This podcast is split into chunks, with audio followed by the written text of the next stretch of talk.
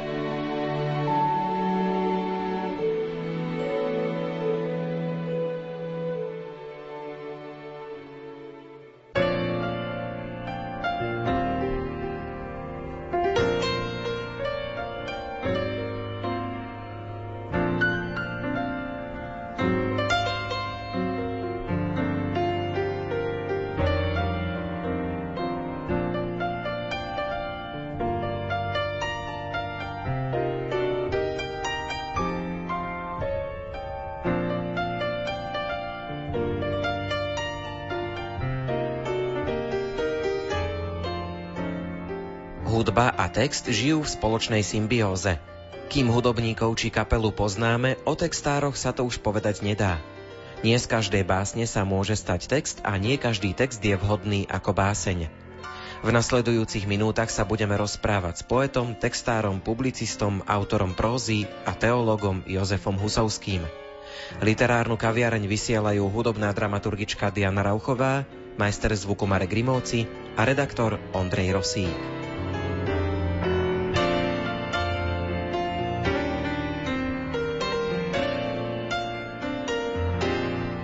Jozef Husovský sa narodil v roku 1973. Študoval teológiu, neskôr publicistiku. Pochádza z Prešova, v súčasnosti žije nedaleko Prahy. V roku 1997 vydal prvú básnickú zbierku Srdce vo fľaši od kompótu. Jeho texty spievali už Komajota, Adam Ďurica, Kapucíni či Katka Knechtová. V roku 2018 vydal zbierku zamyslení na rok 2019 Káva, Croissant, Biblia – Minulý rok vydal zamyslenia na tento rok s názvom Steak, Portské a Biblia. U vás sa dá rozprávať o mnohých veciach, pretože ste autorom poézie, prózy, aforizmov, ste aj teológ. Začnem najprv tou poéziou. Píšete básne a píšete aj texty piesní. Dá sa každá báseň použiť ako text piesne? Prípadne je každý text vhodný ako báseň? V niektorých prípadoch určite, ale myslím si, že v niektorých nie. Ako príklad vždycky uvádzam spoluprácu Deža Ursinyho a Ivana Štepku. Tam samozrejme išlo o básne, ktoré boli písané voľným veršom, voľným rytmom a Dežo Ursiny ich dokázal zaspievať. Ale úplne celkom si neviem predstaviť, že by všetky básne išli naspievať, alebo že by to malo nejaký zmysel. A na druhej strane si zase neviem predstaviť, že by všetky texty bolo možné uviezť ako samostatné básne. Text a melódia tvoria tie jedné plúca, ktoré majú dve časti a fungujú iba spolu. Ale občas sa to asi prihodí, že napríklad niekto napríklad aj vašu nejakú báseň nájde, ktorá pôvodne nebola ako text a vytvorí tú hudbu a funguje to spolu dokopy. Urobil to môj brat asi v štyroch prípadoch, keď v nejakom období nemal úplne čo robiť, niekde našiel zaprašenú moju prvú zbierku. Položil si ju na klavír a zudobnil tých básní asi 10 alebo 12, z toho asi 4 vybral a asi tri boli použité, dokonca sú aj na nejakom albume skupiny Komajota a dve z nich boli ako single. Išlo o básničky, nešlo o piesňové texty. Píšete radšej texty do hotovej hudby, alebo to je veľmi obmedzujúce a radšej máte, keď vzniká text a potom si už ten hudobník tú hudbu dosadí? Ekologicky by sa ukazovalo, že je lepšie písať text, keď máte voľné pole pôsobnosti, určite si vlastný rytmus, ale niekedy si myslím, že sa mi veľmi dobre písalo do hudby, ktorá dala isté možnosti, že nebola robená na 4 slabiky, tá verž na 4 slabiky. Tá hudba inšpirovala tie texty, takže neviem, v mojom prípade je to tak jednak jednej. Málo kto asi nevie, že ste autorom textu napríklad piesne Ráno v novinách, kapely Komajota, ale aj mnohých iných, ktoré sa ozývajú z rádia. Vnímate to, že textár je skrytý v úzadí a že o textároch sa nevie? Nejakým spôsobom to vnímam, nejakým spôsobom mi to ani neprekáža. Skôr mi prekáža to, že som niekde čítal v poslednom období článok, niekto písal, že textári vymierajú a že posledný textár ako textár je Vlado Kraus. Nič proti Vladovi Krausovi, páčia sa mi jeho texty, ale nemyslím si, že by textári vymierali. Textári tu jednoducho sú, akurát už potrebujú sa venovať aj iným činnostiam, aby sa uživili, nemôžu sa venovať iba textárčine. Takéto obdobie už máme za sebou, zrejme. Nakoľko musíte byť prepojení s interpretom piesne, aby ste dokázali napísať text? Jedna vec je, že vy ten text napíšete, ale druhá vec je asi to, že musí sedieť tomu, kto ho bude spievať. Teoreticky sa to dá, niekedy to aj sadne, ale je oveľa lepšie, keď s tým človekom sadneme my dvaja a poznáme sa dopredu, vieme o sebe, alebo respektíve ja viem, o čom by on chcel spievať, ten interpret, takže je to oveľa lepšie. Preto mnoho textov sa mi aj vrátilo, že toto spievať ten dotyčný interpret alebo interpretka nechce. Potom som tie texty treba ponúkol niekomu inému a urobil z toho treba hit.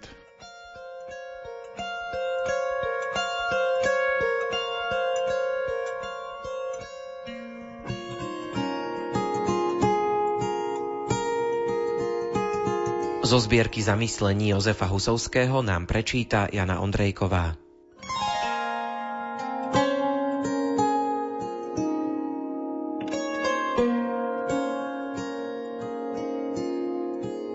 Uzol na duši Uzol na šatke si nerobia ľudia len preto, aby na niečo nezabudli. Uzol sa robí na ľudskej duši aj vtedy, keď ľudia neriešia alarmy svojho srdca, ale nechajú ich doznieť a zatlačia ich do suterénu svojej osobnosti.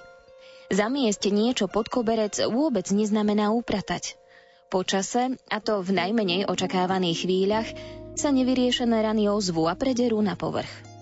Čím viac uzlov na šnúrke ľudskej osobnosti, tým nepoužiteľnejšia je šnúrka, až sa napokon úplne skrúti a jej rozuzľovanie sa zdá byť v mnohých prípadoch nemožné.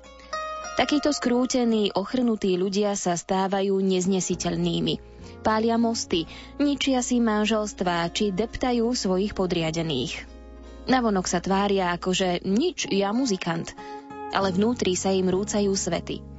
Zrejme tak nejako diagnostikoval Ježiš stav ochrnutého pod rozborenou strechou.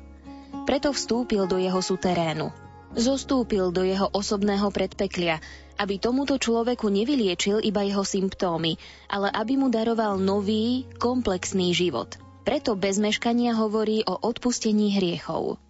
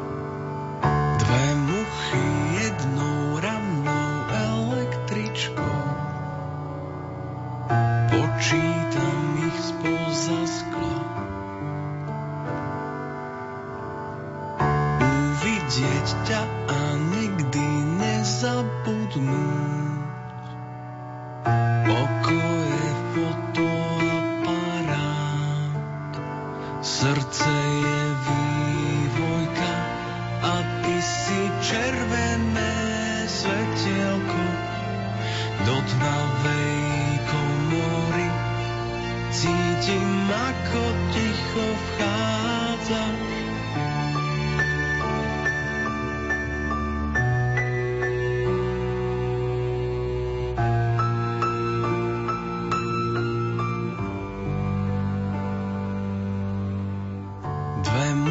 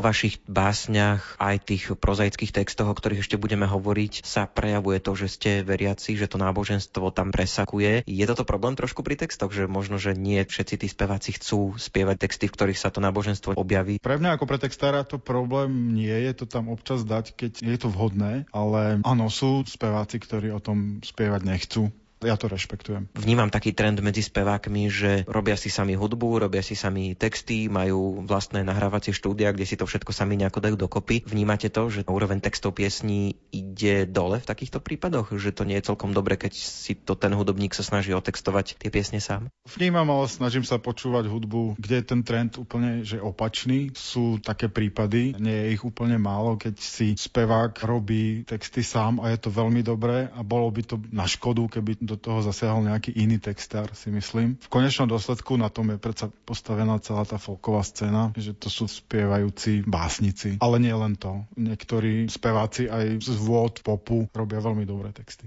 Sú nejakí textári, ktorých máte rád a považujete ich za dobrých textárov, či už aj v tej slovenskej alebo aj českej hudobnej scéne? Ja mám rád napríklad, bohužiaľ už zosnulého Petra Lipovského, ktorý písal pre svoju manželku Sidy Tobiaš. Milana Lasicu, mám rád Heviera, mám rád Filana, Krausa. Veľmi rád mám Silviu Kaščakovú textársky. Z nejakej českej scény milujem texty Karla Plihala a v poslednom období sa mi veľmi páčia aj texty Davida Stipku. Vy ste počas štúdia vymysleli literárnu súťaž Memoriál Janka Magu. Ako to vôbec bolo, že vymyslieť nejakú súťaž a osvedčilo sa to? Vyšli z tej súťaže aj nejaké zaujímavé mená? Verím, že sa to osvedčilo. My sme s mojimi priateľmi a spolužiakmi Pavlom Kubičárom a Petrom Oleksákom vymysleli memoriál Janka Magu, pretože Maga krátko predtým zomrel. Chceli sme uchovať akýsi odkaz a keďže aj on bol literárne aj poeticky činný a nám to bolo blízke, tak sme si povedali, urobíme literárnu súťaž alebo respektíve poetickú súťaž. Bolo to tak robené všetko na kolene, nebol Facebook, nebol tak rozšírený internet, bolo to v roku 1998 ešte. Takže sme vyrobili plagáty, poroznášali sme to po kamarátoch, po vysokých školách a stanovili stanovili sme hranicu, že je to od 17 do nekonečná rokov. Prišlo nám vtedy veľmi veľa básnických výtvorov a vzýšli z toho aj veľmi zaujímavé mená. Napríklad Janko Gavúra bol víťaz a Myslím, že Peter Billy tam bol druhý. To sa potom opakovalo nejakým spôsobom tak, že to zaštitila Katolická univerzita v Ružomberku a popravde sme to prestali nejakým spôsobom sledovať, my ako tí, ktorí to založili. Viac sa to potom vyprofilovalo na súťaž básní, ale akoby duchovných. A keďže my sme nejakým spôsobom odmietli špecifikovať poéziu na duchovnú a neduchovnú, v každej básni môžete nájsť veľmi veľa duchovného, aj keď bude hovoriť o cigaretovom dyme alebo o barovej stoličke, aj tam nájdete niečo duchovné. Keď vás tak človek sleduje, vyzerá to tak, že aktuálne vychádzajú hlavne prozaické texty, zamyslenia. Predtým to boli aj tie básnické zbierky, čiže aká je tá situácia? Budete ešte vydávať nejakú poéziu? Ak do poézie nejakým spôsobom zaradíme aforizmy, hodlám po rokoch, keď to odkladám, stále to každý rok odložím, konečne vydať zbierku aforizmov. Aforizmus je kratučký, hoci môže v nás aj dlho zostať a dlho si ho môžeme aj pamätať, ale ako dlho vlastne vzniká? Aforizmus je niekedy bleskom z neba, vzniká veľmi rýchlo, niekedy je nad tým nejaké premyšľanie. Niekedy to vznikne ako celok a niekedy to treba ešte trošku obrúsiť textovo, trošku sa s tým pohrať, aby to šlo hladko, aby to nebolo moc kostrbaté, aj keď tá myšlienka tam zostáva, ale občas sa hrám s aforizmom aj po rokoch, že si ho prečítam a poviem si, že dnes by som to napísal trošku obratene, inak, použil iné slovo. Takže nejaká práca tam je. Podobná práca ako v básni. Ja razím myšlienku, že verš, ktorý vyškrtnete, určite má rovnakú cenu ako ten, ktorý tam ostane.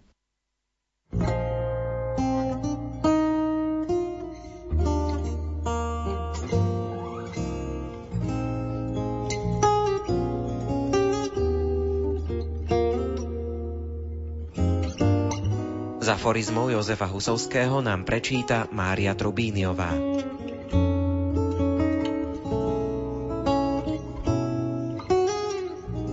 Olympijské heslo na tendroch. Nie je dôležité zúčastniť sa, ale vyhrať.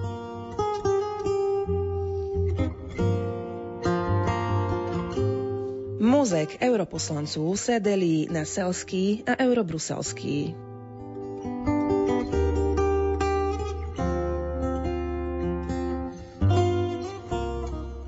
nerozhodný triedič. Kam vietor, tam plast.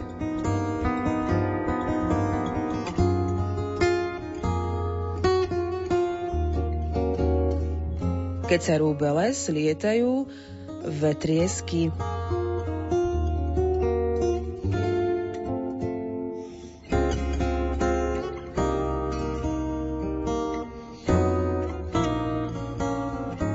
Ľudstvo ako druh vymrie, ale ľudia sa toho našťastie nedožijú.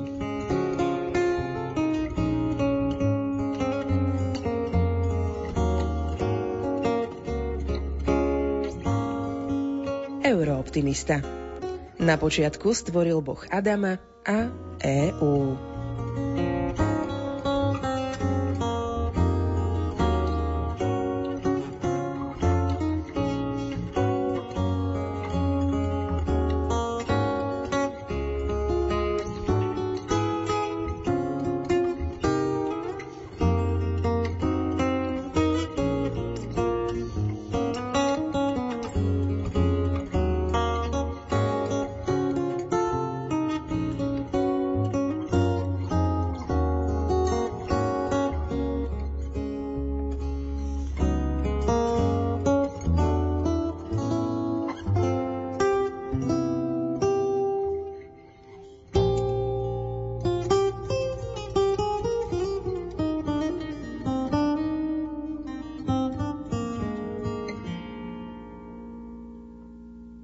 Aktuálne vám vyšli dve knihy zamyslení nad Bibliou. Sú zaujímavé tým, že nedajú sa čítať úplne tak naraz tie zamyslenia, asi je lepšie ich čítať každý deň jedno a v tých názvoch môžeme počuť také slova, že croissant, káva, steak, portské, Prečo takéto názvy, ktoré dráždia tie chuťové poháriky ešte k tomu v kombinácii s Bibliou? Pretože Ježiš sa veľmi často nachádzal na hostinách, takže je to aj taký môj pohľad na kresťanstvo, že to má byť viac hostina ako nejaká askéza alebo odpieranie si nejakého jedla, viac družnosti, viac stretnutia, viac spoločných rozhovorov. Ako povedal môj kamarát herec Stano Staško, keď niekto napísal, že tá knižka vyzerá ako kniha receptov. On potom napísal, že áno, sú to recepty na lepší život.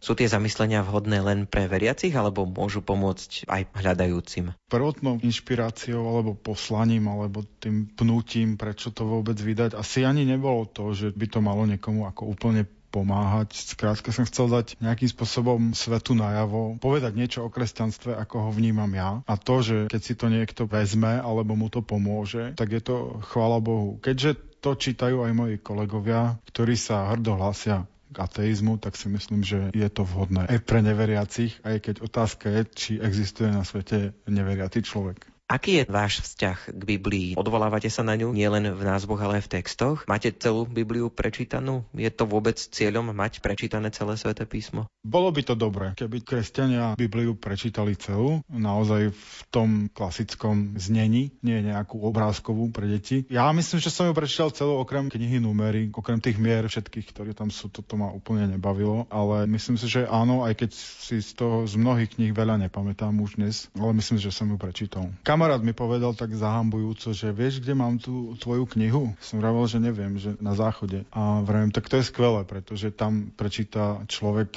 najviac kníh, Niektorí, niektorí nie. Ale myslím si, že Biblia, povedzme, nie na záchode, ale na kuchynskej linke je lepšie miesto pre ňu ako zaprášená v poličke. Na knihách ste nepracovali sám, sú tam ilustrácie, grafika, obálky. Sú tam iba obálky, ktoré mi nafotil môj brat, veľmi šikovný fotograf. Okrem toho, že je veľmi šikovný umelecký šperkár, tak aj dobre fotografuje, takže som sa obrátil priamo na ňo. Grafiku robilo vydavateľstvo. Tých zamyslení existuje v skutočnosti viacero, všetko sa do knih Adam ani nevmestilo, takže predpokladám, že tá Biblia je neustálou inšpiráciou. Vznikajú stále nové, prípadne je taká nejaká vízia, že by vyšli aj nejaké ďalšie knihy týchto zamyslení nie. Uvažujem nad tým, že by som dokončil trilógiu, pretože to tak logicky vyznieva, že keďže tam boli raňajky a teraz niekto tomu hovorí, že obed, tak by to chcel asi aj večeru. Aj keď ani jedna kniha nebola inšpirovaná tým, že to boli raňajky, obed a večera, to tak nejak vyplynulo. Názov Portské steak a Biblia je parafrázou Chestertonovho výroku, že katolicizmus to je dobre prepečený steak, pohár portského a cigára, čím provokoval tých puritánov vo svojom období. Neviem, či sa to bude volať francúzske zemiaky nejaký a Biblia alebo čo. Neviem ešte nič, ale rád by som tú trilógiu dokončil. A potom, keďže už aj tie zamyslenia niektoré sú staršie, tak uvažujem o tom, že do tej knihy už aj napíšem nejaké nové. Človek medzi tým prečítal aj celkom dosť nových kníh, má zase nové skúsenosti, nové pohľady, takže by som to asi využil. Je to asi zaujímavé čítať si po sebe nejaké staršie texty, že človek vlastne vidí, že sa nejako mení, že vtedy možno uvažoval inak, ako uvažuje dnes? Niekedy ješitne si človek hovorí, o, ako som to dobre napísal v tom roku 2007. To je skvelé, dnes to až tak dobre by som nenapísal. A niekedy si vraví, o, ako som to nejak divne napísal, dneska by som to nenapísal. Tak, takže zaujímavo sa bilancuje, keď vidíte tie stovky tých súborov, pretože predsa len tie zamyslenia, keď píšete, ja neviem, 10-12 rokov krát 365, to sa vám ako nahromadí čo si rád prečítate, či už poezie, aforizmy, texty, próza, čokoľvek, možno čo máte rozčítané aktuálne. Ja pokračujem v teologickej četbe. Momentálne mám rozčítanú knihu od Zulenera, sociologický pohľad na pápežové dokumenty. Potom sa chystám prečítať knihu od Richarda Rora Boží tanec, tuším, a je to jeho pojednanie o Trojici. To je to, čo je v blízkej budúcnosti predo mnou. Ale inak, ako mám rád knihy aj iných teológov, veľmi rád čítam knihy od Halíka, Richarda Rora, Hansa Kinga. Alebo keď mám odbočiť, tak potom si prečítam nejakú detektívku od Grahama Greena.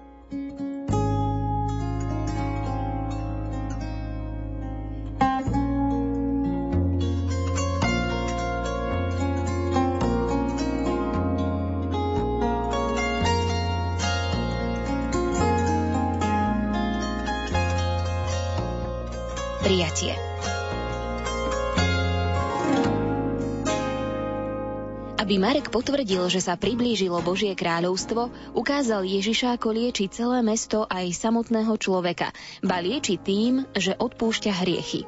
Vrchol všetkých liečebných procedúr však nastal na hostine s tými, čo najviac potrebovali lekára. Hostina si nevyžaduje žiaden zázračný zásah a predsa môže byť ozdravujúca. Nie, nie týchto ľudí nevyliečilo dobré víno, čo sa ešte zvýšilo zo svadby v káne, ani dobrý steak. To, čo ich vyliečilo a lieči, je prijatie. Ježiš nenapísal na Lévyho dom 95 podmienok vstupu, ktoré by obsahovali inštrukcie, ako sa očistiť, aby hostia mohli vstúpiť. Už dávno predtým všetkým povedal Chcem, buďte čistí. Ich očistenie však v jeho podaní pramení práve v tom, že v jeho prítomnosti môžu byť takí, akí sú. Môžu hovoriť, čo od života čakajú a čo im život nedal – môžu byť sami sebou. A vtedy im spadnú kamene zo srdc. Najlepším medikamentom je prežitie skúsenosti, že Boh ich miluje práve takých, akí sú.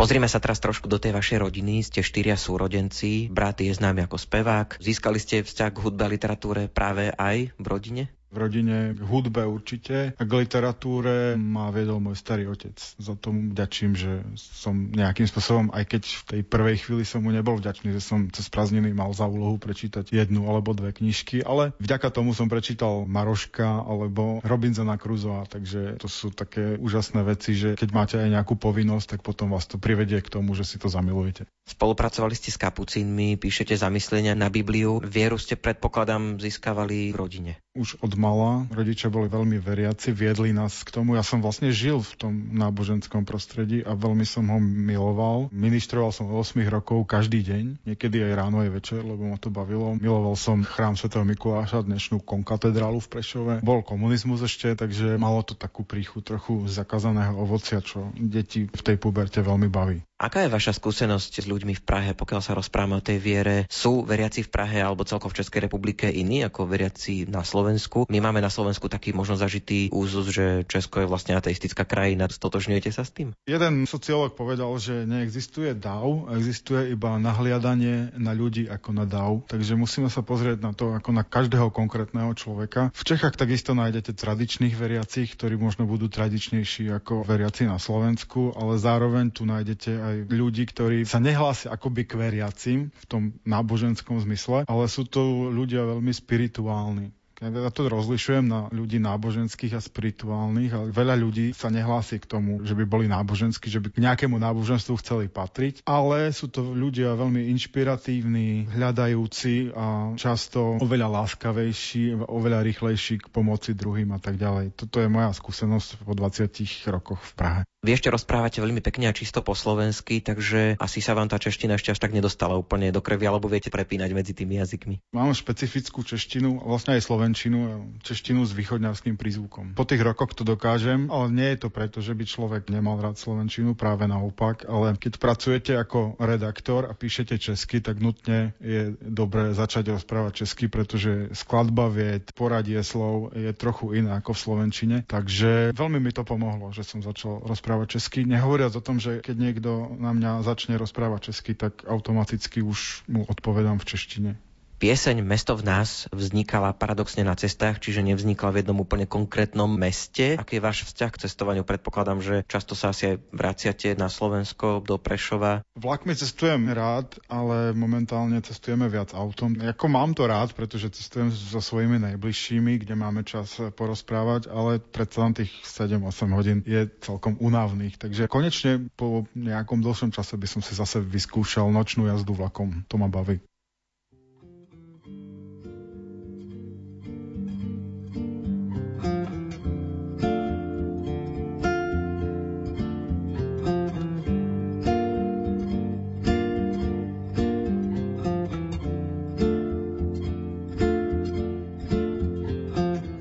Zákonníci trpiaci alkoholizmom. V prípade vyliečenia malomocného či ochrnutého išlo Ježišovi aj o to, aby im povedal, že ich Boh miluje takých, akí sú. Čo však s tými, ktorí si sami myslia, že sú spravodliví?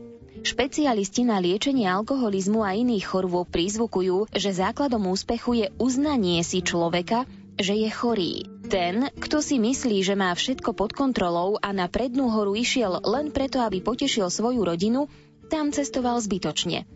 Aj farizei a zákonníci trpeli alkoholizmom.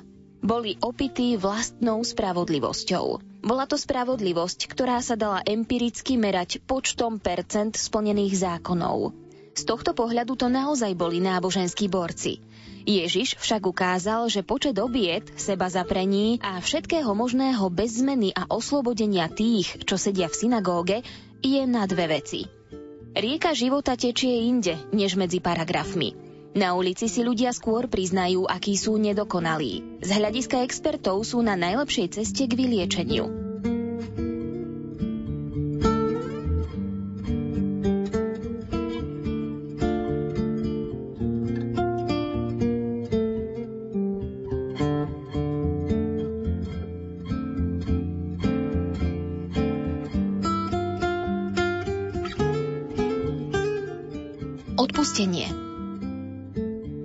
Možno si to ani neuvedomujeme, ale ľudia aspoň podvedome hľadajú za každým nezdarom obetného baránka.